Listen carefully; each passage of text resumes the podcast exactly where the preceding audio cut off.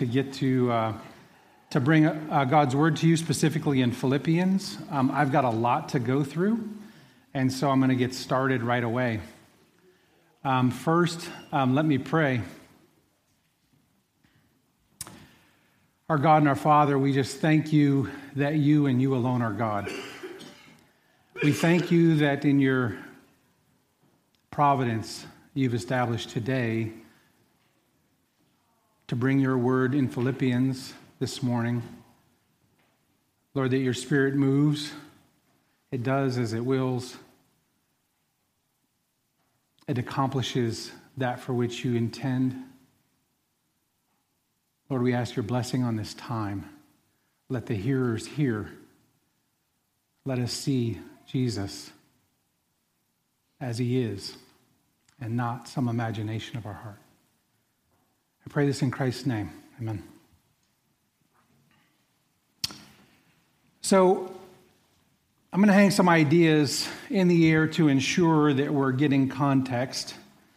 Uh, as we progress through those ideas, we'll define some terms that are used in Philippians that you would otherwise miss uh, if we didn't define them.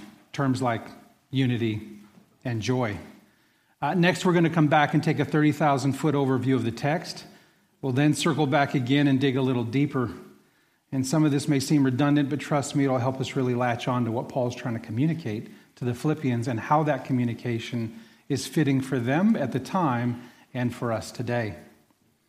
We're going to take a look at Paul and the Philippians, and we're going to take a look at their relationship, or Philippi, the culture, their time and history. Um, and as details unfold, we'll provide some context and anchor these ideas in the gospel. Ideally, I want to take the joy and the blessing that God has shared with me in my time in Philippians and in some way impart that to you.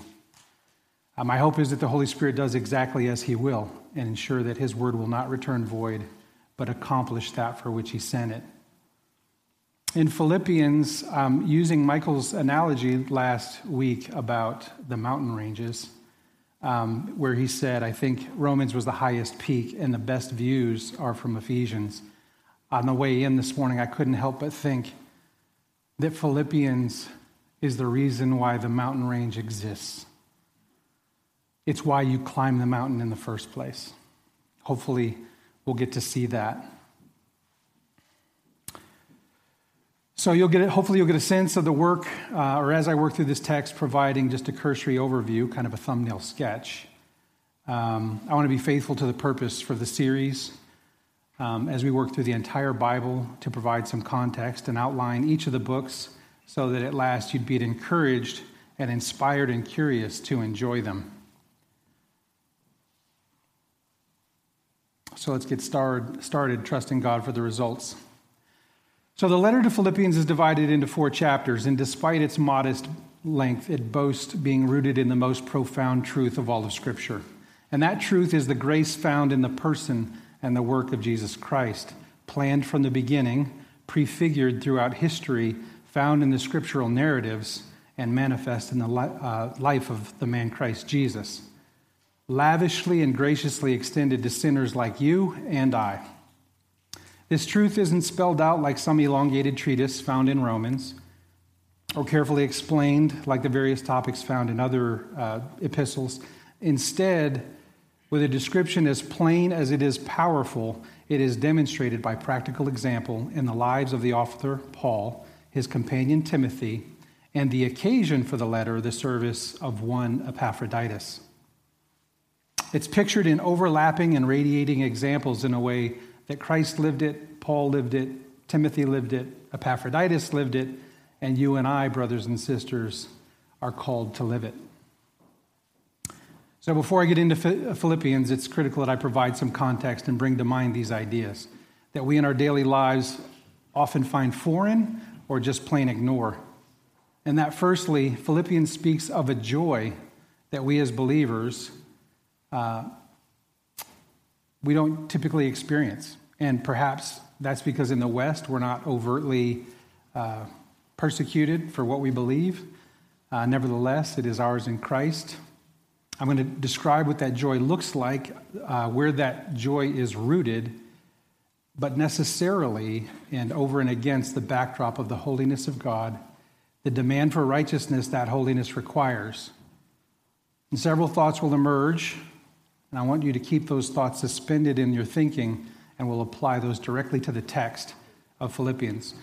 In other words, I'd like to, uh, to take you there and have you experience most powerfully the richness of the truths extolled by Paul to his beloved Philippian co laborers.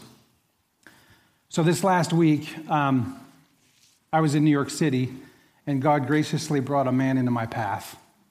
Um, he was originally from Singapore. He was, uh, came to this country as a student and to get a degree in business that his father had sent him to do. He would much rather have done something different.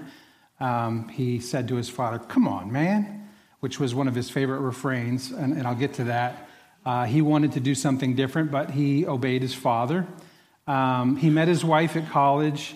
Uh, he got his education and he started a business. He raised a family, enjoyed his share of difficulty. And despite the backdrop of a crowded and problem riddled city like New York, um, he, was just, he was slathered in joy. Everything that he spoke of, he said with joy. Um, he had a thick Asian accent, he had a simple manner of explaining things, and his economy of words interspersed with the occasional, like I said, come on, man, what you mean? That was, what, that was, his, uh, that was his deal. Now, the, come on, man, what you mean? What that meant was uh, this is what you would expect. Like, why would you be expecting something different? So he spoke of the difficulty that he had in school, uh, working, and the problems that it brings, and the constant refrain of, he also had this other phrase that he used that's life. That's life. Now, we've probably used that uh, multiple times, and usually when we use the idea of that's life, what we're saying is that we are resigned stoically to endure the difficulty that life presents to us. But that was not the way in which he used that's life. Instead, that's life to him was that the difficulties themselves were to be embraced and cherished for all that they provide. And that life would be more fully experienced if you embraced the difficulties and hardships and you would be more adequately matured. So, did you catch that? He spoke of the relationships where in the conflict, you know, he had a conflict and he, with a simple, come on, man, spoke of taking the burden. Again, the idea of, hey, this is what you would expect. Uh, he took that and decided to discharge that burden and enjoy it, not because of some distant reward, but because to do otherwise is to do it under the chains of constricting pride. He spoke of finances and raising a family, growing a business, and all, the, all the while that joy was laced through his words. He didn't labor under the notion that he couldn't enjoy what was right in front of him not hedonistically, but not denying himself the good that his heart saw to experience. So I don't know if I can recreate for you the picture, the obvious picture of a joyful man. No matter what he spoke of 9 11, taking his child to work in a delivery vehicle, being young, and the delivery vehicle is the laundromat that he started, so working long hours, and infant child as he's just going back and forth. The compromise that he made uh, in his marital life, where he worked all day at this business and then came home and because his wife didn't really like to cook, he cooked. And then he cleaned up after it. And then he went and, uh, you know, watched the TV and then rinse, repeat, came back and did it again. Um, but he spoke of it. He spoke of all of that uh, like it was his favorite experience and full of inexpressible joy. And I know I'm taking a while, but I want to labor on this point because this joy is one of the clearest pictures that you'll, you're sure to find if you spend any real time in Philippians. Now, I, I know that the source of joy for the believer, which I'm going to describe to you, now the joy that I described, I don't know if that man was a believer. Uh, he was my Uber driver. We were headed to the airport, and I, pr- I told him at the end of it, saying, I'm going to pray for you. And I said, by the way, I pray to Jesus Christ, just so you know. And uh, he, didn't, he, didn't, uh, he didn't rebuff me at all. And during the prayer, I heard him saying thank you and amen and yes throughout the prayer. So maybe he's a Baptist. But, but whatever the case, to understand the source of joy in Philippians, it must be seen through the glory of the humiliation of Christ against the wrath of Almighty God. So you have to see clearly the stark contrast between the passion of our Lord and the wrath God's justice demands. The God we refer to is thrice holy. This is a God who, in his holiness, struck Uzzah for touching the ark while it jostled on a cart. Call to your attention the God who, in a moment, killed Hophni and Phinehas because they meddled with the formula for worship as God had instructed, killed for experimenting with God's order. Focus again on the God who, when the sons of Korah spoke against Moses, the earth opened up its mouth wide and they were swallowed up in an instant. More than that, fire came out from the ark and 250 men were consumed by it. Who, this God, for the sake of a craving for meat, the people of Israel, instead of the manna which God provided, these people grumbled and lusted after meat, and a plague broke out and killed thousands. For the sake of ten spies, the entire generation of Israelites were left to drop dead in the wilderness because of their constant grumbling and complaining. Do you ever complain? Do you grumble? Are you not satisfied with what God has provided? What about the service of church? Is that not to your liking? This is the Lord who says, I will be sanctified by those who draw near to me. This God, this God whose law is perfect and binding on every man, woman, and child throughout all of history, has every right and his righteousness and justice demands that he condemn every last one of us to an eternal punishment. And the worst of all hells, in torment and hopelessness as a practical demonstration of his divine and holy character. Now, we don't have anything to say about it except, Yes, Lord, you are righteous and just. Blessed be the name of the Lord. Remember, this is the God who by, by no means will clear the guilty. This is the God who says in Proverbs 17, Acquitting the guilty, the Lord detests. And in Proverbs 24, whoever says to the guilty, You are innocent, will be cursed. So, how can this be? How can God demand justice in such a complete and binding terms and then pardon anyone? God's righteousness demands blood for sin, yours and mine. We're under a curse. We are destined for death and eternal torment. And in God's holy wrath, he has both the right and the obligation to destroy us. But here we are, breathing, living, day after day. How can that be? And don't dare say it's because of his mercy. He doesn't owe mercy to you. He doesn't owe mercy to me. He doesn't owe mercy to anyone. Instead, spend a few moments and meditate on it. This is not a God who can be manipulated or fooled, He's not easily appeased. More, there's a cloud of witnesses that know perfectly well God's holiness, His radiant glory, His sovereign authority, and they're watching. What will God do? His creation has rebelled and spitefully thumbed their noses at God. They have doubted the Most High. His justice and righteousness demand action to swallow us all up and be consumed, as in a moment. How can God justify you or anyone? How can God escape the demands of his holy righteousness? Well, I hope you see the beauty here. Because this God is both just and the justifier. Because the incredible, unfathomable, incomprehensible, beautiful, gracious demonstration of humility and submission of Christ, who did so in a way that none on earth throughout all of history and the remainder thereof has even the slightest chance to successfully execute. And as an acceptable propitiational substitute, Christ willingly discharges our burden. And more than that, he elevates us to adoption as sons and daughters of the living God. This, brothers and sisters, is the source of Christian joy. The fact that Christ took that penalty that was as certain for you and I as in the day we were conceived, we were condemned. And to the glory of God, in his masterful plan, he retains both his holiness and righteousness, and his mercy and compassion.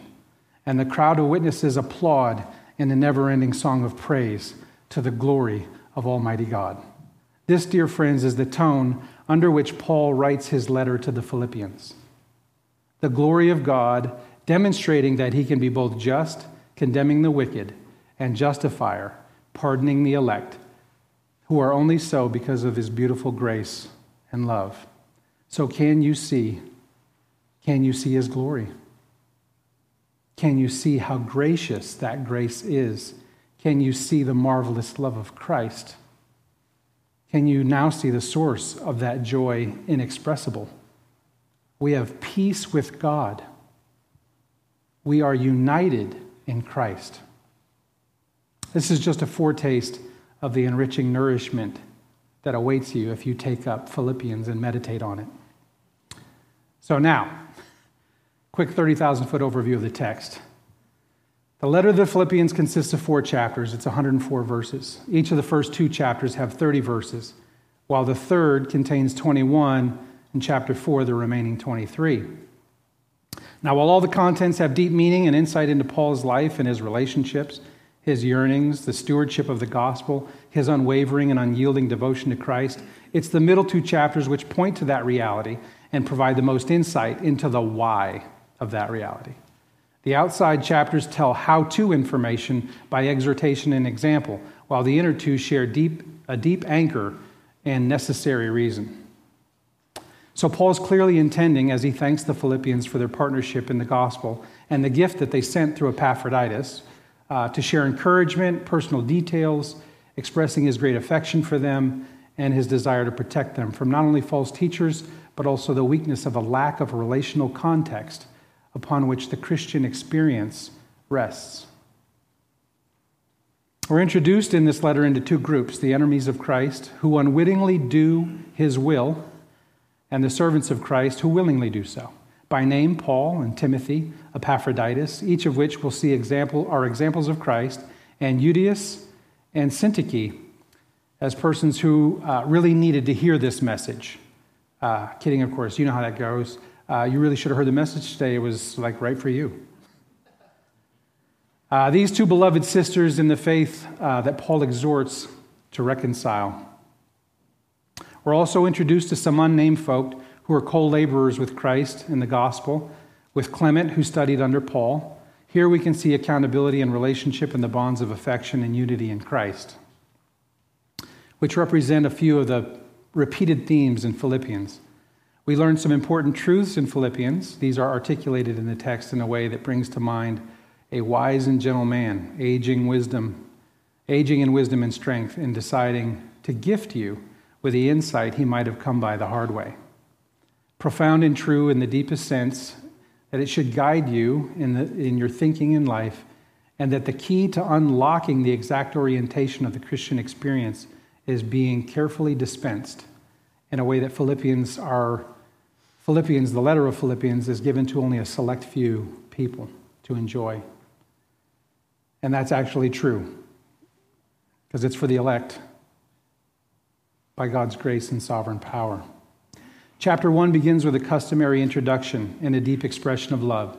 It seeks to share the lived experience of Paul and his mission as set apart for God for preaching the gospel.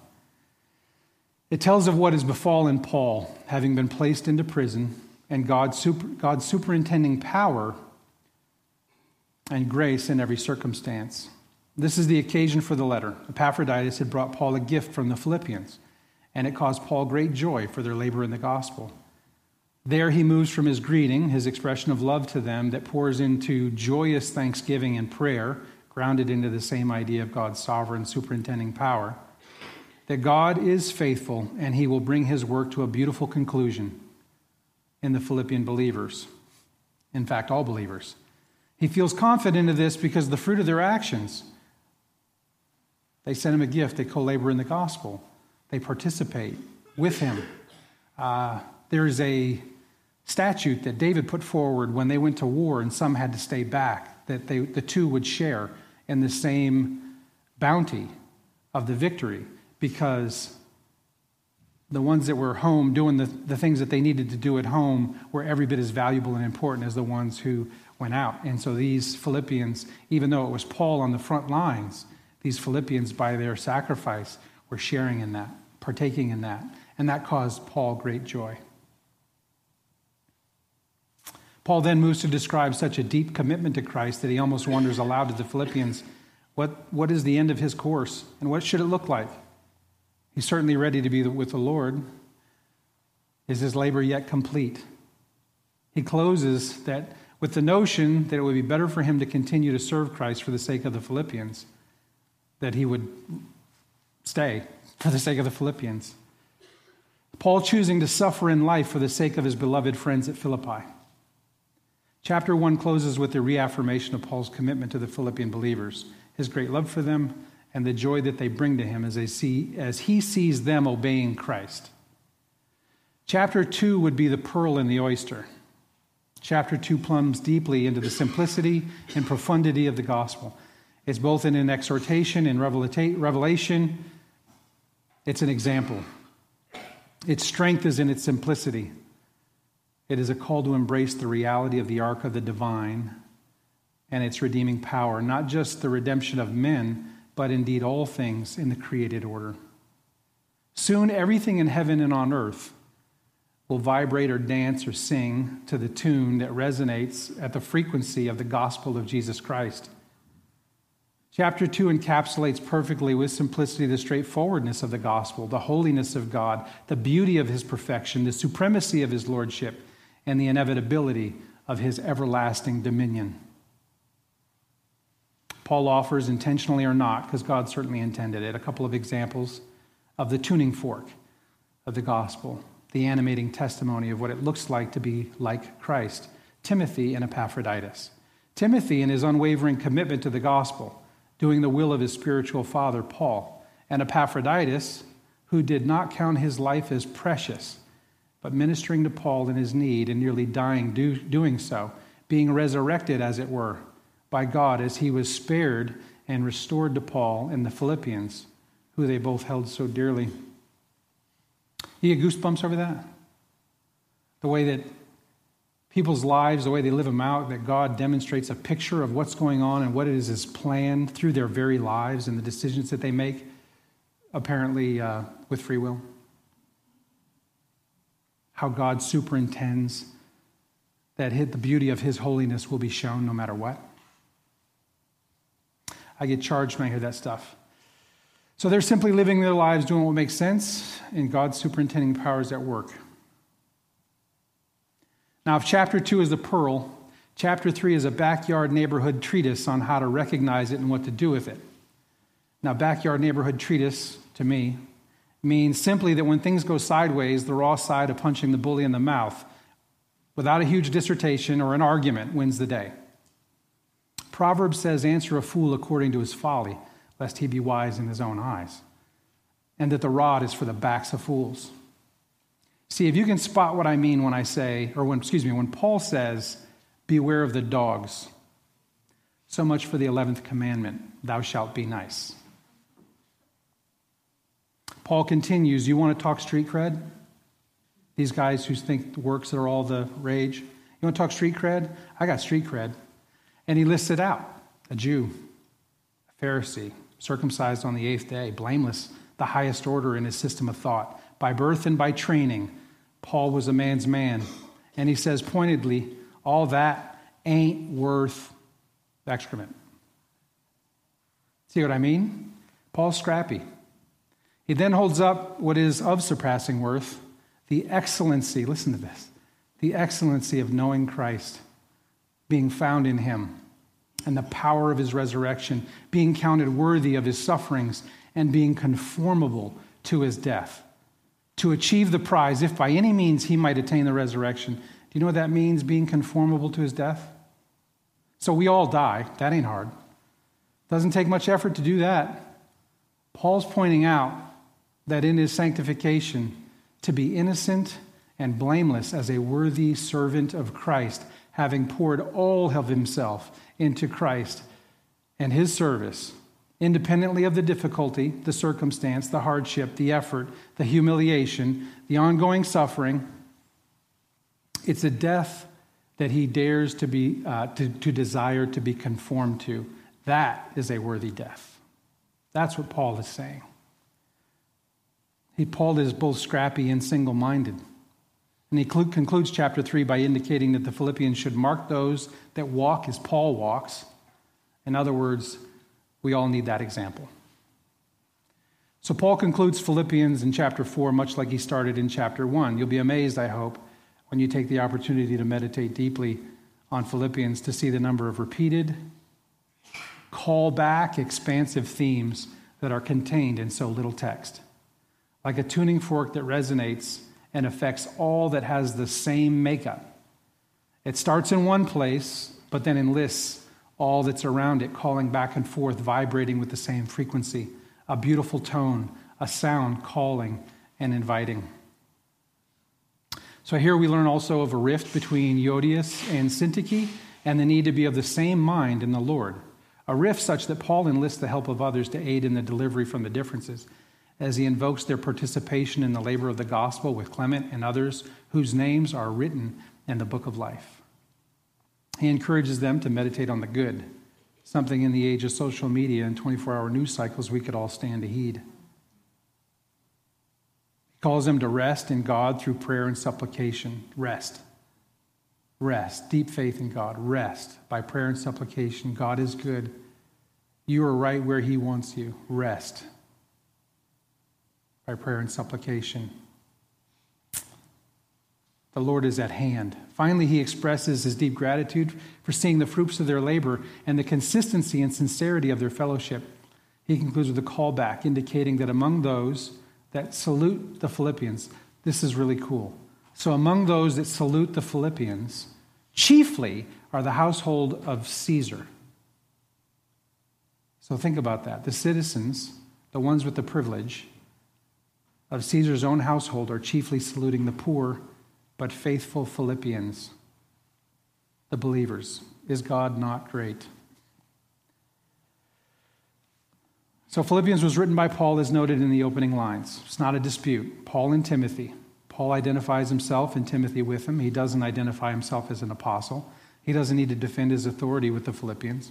Instead, he identifies himself as a bondservant of Christ, a willing slave, and for the glory of Christ. There's no specific behavioral errors that Paul is attempting to correct, and no expository theological arguments. Paul reads, or excuse me, Philippians reads both like communication from Paul to the Philippians as an expression of love and affection, and an update on the conditions in which Paul finds himself, and an exhortation to remain steadfast in Christ.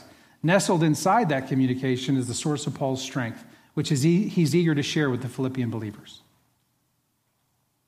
Written in roughly AD 61, this letter was penned certainly from prison, and most likely from prison in Rome. It seems to be the case because the text indicates that Paul awaited some final decision in his case in chapter 2, verse 23. This expectation, because remember, Paul was a Roman citizen, he had the right to appeal directly to Caesar. So, along with the mention of the imperial guard and those that are among Caesar's household, sending salutations represents the evidence that points to Paul being in Rome and the time frame that we just alluded to, AD 61, 62 ish. So Paul planted the church at Philippi with Silas on his second missionary journey after the fallout with Barnabas, Barnabas over John Mark. You may remember that on his first missionary journey, Mark abandoned Paul and Barnabas, and in Paul's zeal, you get a sense of Paul here. He was not quick to oblige a second opportunity for Mark. Paul is eager to communicate with his friends at Philippi in response to the gift that Philippians sent through Epaphroditus, excuse me, uh, yeah, Epaphroditus to supply Paul while in prison. In those days, prison didn't come with cable TV and three meals a day. The prisoner was dependent on the external resources for sustenance, and it appears that after some years had passed since they had last seen Paul in Philippi, they'd found out that Paul was in prison, and the Philippians, despite their relatively meager means, provided Paul a generous gift and in so doing refreshed the enduring relationship between the two. Now, they had, they had sent him many gifts.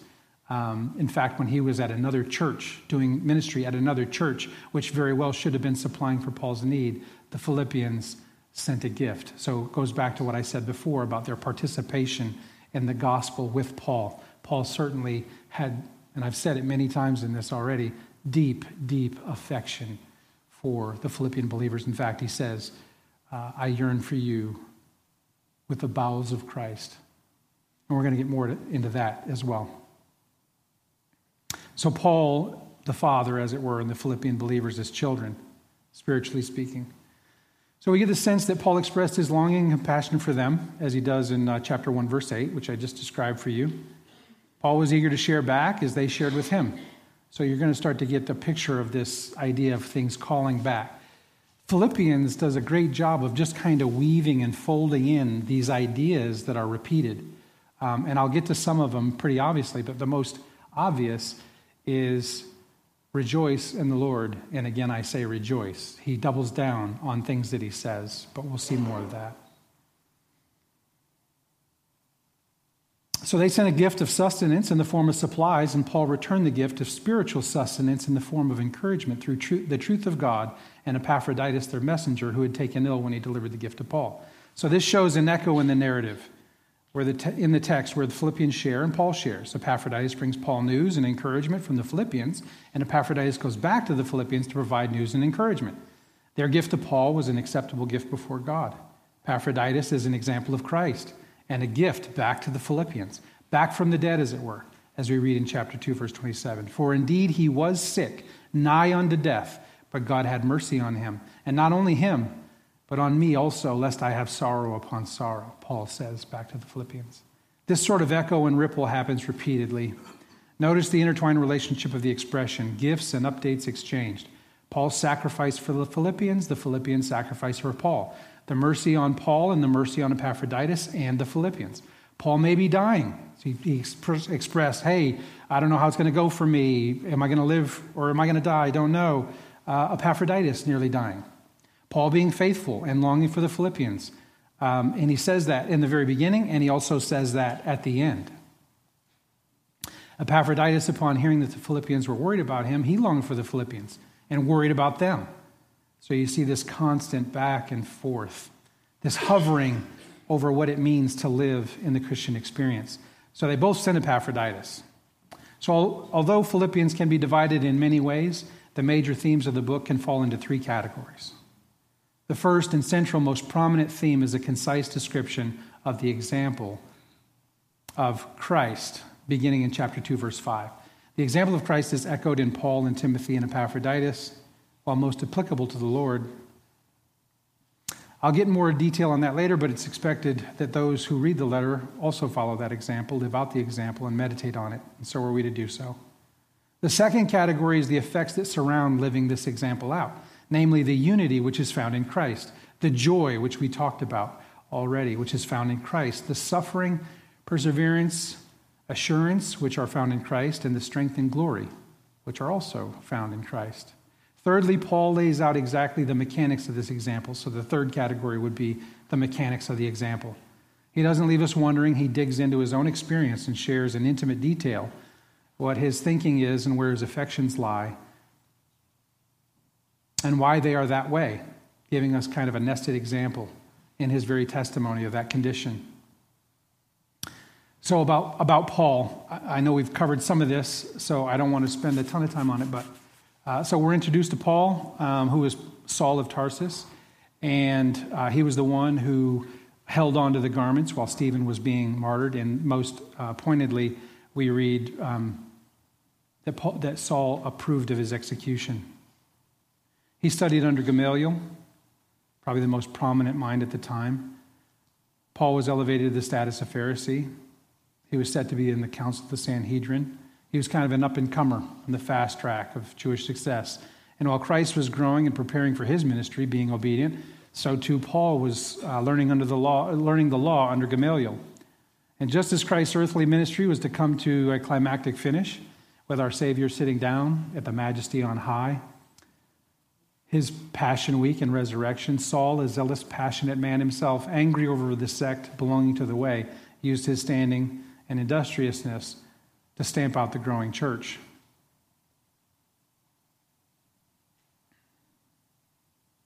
He was met by Christ when he was delivering some letters, and there's something interesting I want to point out there. He was riding a horse, he fell off his horse. We've used that expression before get off your horse. This idea of pride. He was knocked off his horse. That's humility, right? We're talking about Christ's humility, right, as we think of this passage. It's dramatic, and in its effect, I want to point out one quick thing. Um, Paul saw Christ. Paul heard Christ. There were, there were at least three people there. There's two other companions. Those companions did see light, but they couldn't make out Christ. They heard noise, but they didn't understand the words. This is a clear indication of God's sovereign choice and power and his marvelous grace. Saul sees Jesus, hears Jesus, and is converted, but his companions, companions who are with him can't make out the figure, can't make intelligence of the sounds, and they are left in their sins. A little later, Ananias is told by God to go seek out Paul, and because Paul's looking for him, and, and something fo- that I want you to focus on here. Um, Ananias kind of complains, Hey, wait a minute, don't you know who this is? And God says back to him, No, no, don't you know who this is? He's a chosen vessel of mine. And he's going to be shown exactly what he needs to do. He's going to take the gospel to the Gentiles and to the children of Israel. He's going to stand before kings. And he will be shown how much he'll have to suffer for my name's sake. On Paul's second missionary journey, he planted the church at Philippi. He wanted to go to Asia, but he was prevented by the Holy Spirit. So he went the only way he wasn't prevented. Couldn't go north, couldn't go south. The Spirit said no. He came from the east. Only leaves one direction. So he went west. Zealous man Paul. So he goes 700 miles. So scripture says he went to Troas 700 miles. So in, Tro- in Troas, he had a, a vision of a man in Macedonia who came to asking him to help there. So Paul left Macedonia and coming to Philippi, he found Lydia. So the man that he saw apparently was Lydia. Just teasing there. She was a seller of purple, so she was well to do, and she surely held a prominent role financing the, uh, the early church there in Philippi. This meant that the Jewish contingent was kind of small because he went to find a synagogue, but you need 10 men to form a synagogue, and uh, there weren't 10. Philippi received its name from Philip II of Macedon, after the father of Alexander the Great. He was attracted to Philippi because of the gold mines. It wasn't named Philippi at the time, he named it. Philippi after himself. Um, it had a gold mine in the mountains, which were nearly exhausted, but um, it still got him about a thousand talents a day. It was fertile, it was agrarian. Um, basically, Philippi, after that, re- remained in relative obscurity, um, but then it was conquered by Rome. 42 BC, the forces of Antony and Caesar Augustus defeated those of Brutus and Cassius at the Battle of Philippi ending the Roman Republic and ushering in the uh, Roman Empire. Veterans from Rome kind of settled there, which meant that it became a Roman province, and as a Roman province, it was given a lot of the different status and capabilities that you would expect of any city in Italy. Didn't have to pay the same taxes, etc. So there was this huge divide between the Philippian people that were there and the Roman uh, citizens. So there were non citizens and citizens. And if you want to get some sense of this, think about World War II in the United States, um, Americans traveling after World War II. Wherever an American went at that time, there was a certain status and privilege afforded to an American. Right? And so then the idea there is that it creates a hierarchy in Philippi. Because, again, the citizens, non citizens, those who were very, very well to do, thought of well, and those who were not.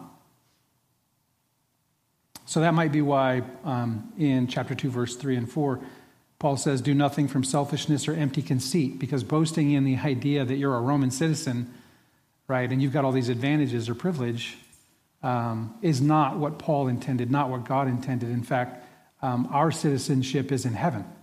So Paul's saying, scrap that. That stuff on earth doesn't matter. Joy is mentioned over 17 times in the text. Rejoice in the Lord always, and again I say rejoice. And every prayer of mine for you, making all requests with joy, in every way, whether in pretense or in truth, Christ is preached, and therein I do rejoice, and I will rejoice. That your rejoicing may be more abundant, fulfill my joy. And so it goes. Where do we see this idea of unity and joy? Well, I can't help, I want to share with you where we see it. Where we see it, we go to John chapter 17. Now, think of this. Um, Paul is expressing, you know, he's looking for a final decision. He doesn't know where he's going to be. um, and he, but he leans in to the suffering. And remember, Christ set his face like a flint to go to Jerusalem in order to go through the Last Supper and the Passion. He leaned in to the suffering. And like Paul sending message and encouragement back to the Philippians, Christ is praying to God and pouring out his heart to God. And what we read there, um, what we read there is, uh, let me want to skip ahead to my notes here.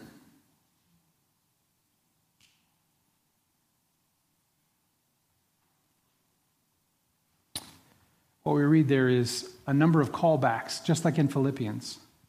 I and you, and you and me. These believers were yours. Yours they were, and you gave them to me, and I'm giving them back to you. My glory I'm giving to them. The glory you gave to me, I'm giving to them.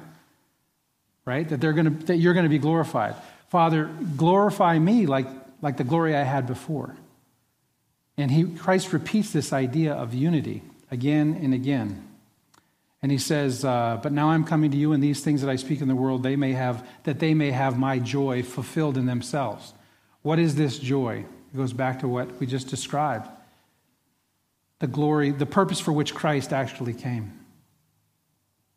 And so, what suffering and what difficulty could possibly come against that joy that Christ speaks of, and Paul, as the spiritual father of the believers at Philippi, is merely demonstrating? As we're a gift from Christ to God, the Philippians are a gift from Paul to God. This is why Paul can say boldly, to live is Christ and to die is gain.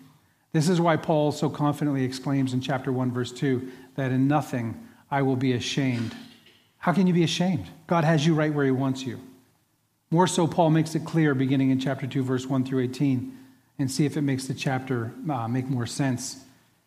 I'm going to read this chapter because this is the money. If there is. Uh, if there's a part in this in Philippians that's the money, this part is the money. Let me read it to you. Let this mind be in you, which was also in Christ Jesus, who being in the form of God, thought it not robbery to be equal with God, but made himself of no reputation, humility, and took upon him the form of a servant, and was made in the likeness of men. And being found in the fashion as a man, he humbled himself and became obedient unto death. He didn't count his life precious even the death of the cross. So we're not talking about an easy death here. Wherefore, God has also, also highly exalted him and given him a name which is above every name, that the name, at the name of Jesus every knee should bow of things in heaven and things in the earth and things under the earth. All of the created order will bow. That exaltation. And every tongue will confess that Jesus Christ is Lord to the glory of God the Father. Wherefore, my beloved, as you have always obeyed, not as in my presence only, but now much more in my absence, work out your own salvation. Live it out. Live out your salvation with fear and trembling, for it is God who works in you both to will and to do his good pleasure. Do all things without murmurings, murmurings or disputings, that you may be blameless and harmless, the sons of God, without rebuke in the midst of a crooked and perverse nation among whom you shine as lights in the world, holding forth the word of life, that I may rejoice in the day of Christ, that I may have not run in vain, neither labored in vain. Yea, and if I be offered upon the sacrifice of service for your faith, I joy and rejoice with you all. For the same cause, for that very same reason, you can also have joy and rejoice with me. Does that, does that make sense now? Not only why we can have joy, but why Paul is so bold in all of this. Paul was the one who says that I may apprehend that for which I was apprehended of Christ Jesus. Why was he apprehended? To suffer, carry the gospel, and to suffer for the gospel. That was why he was apprehended, and he leaned into it. Not afraid of it. Quickly looking at Hebrews uh, 12 2. Remember that Jesus set his face like a flint. What did it say about Jesus in Hebrews 12 2? That for the joy that was set before him, he endured the cross. The joy.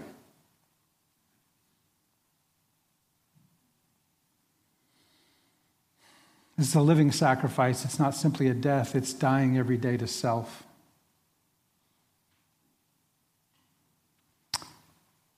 Skipping ahead. Almost with a sense of humor, Paul, Paul, points out that if anyone thinks otherwise, so Paul says that this is the purpose, this is what you're, this is why you're here. Paul says almost humorously, if anybody else thinks it's different than that, God will show them. Finally, Paul points out at, uh, points at Euodias and Syntyche as, as if to say, in light of such lofty realities of our current and future state, that they would be of the same mind in the Lord. And then he relates peaceable traits that we should be that should be characteristic uh, among them rejoicing, being moderate, without anxiety, prayer warriors, thankfulness and gratitude, and to think on things that excel, whatsoever things are true, honest, just, pure, lovely, of good report. And he repeats, think on these things.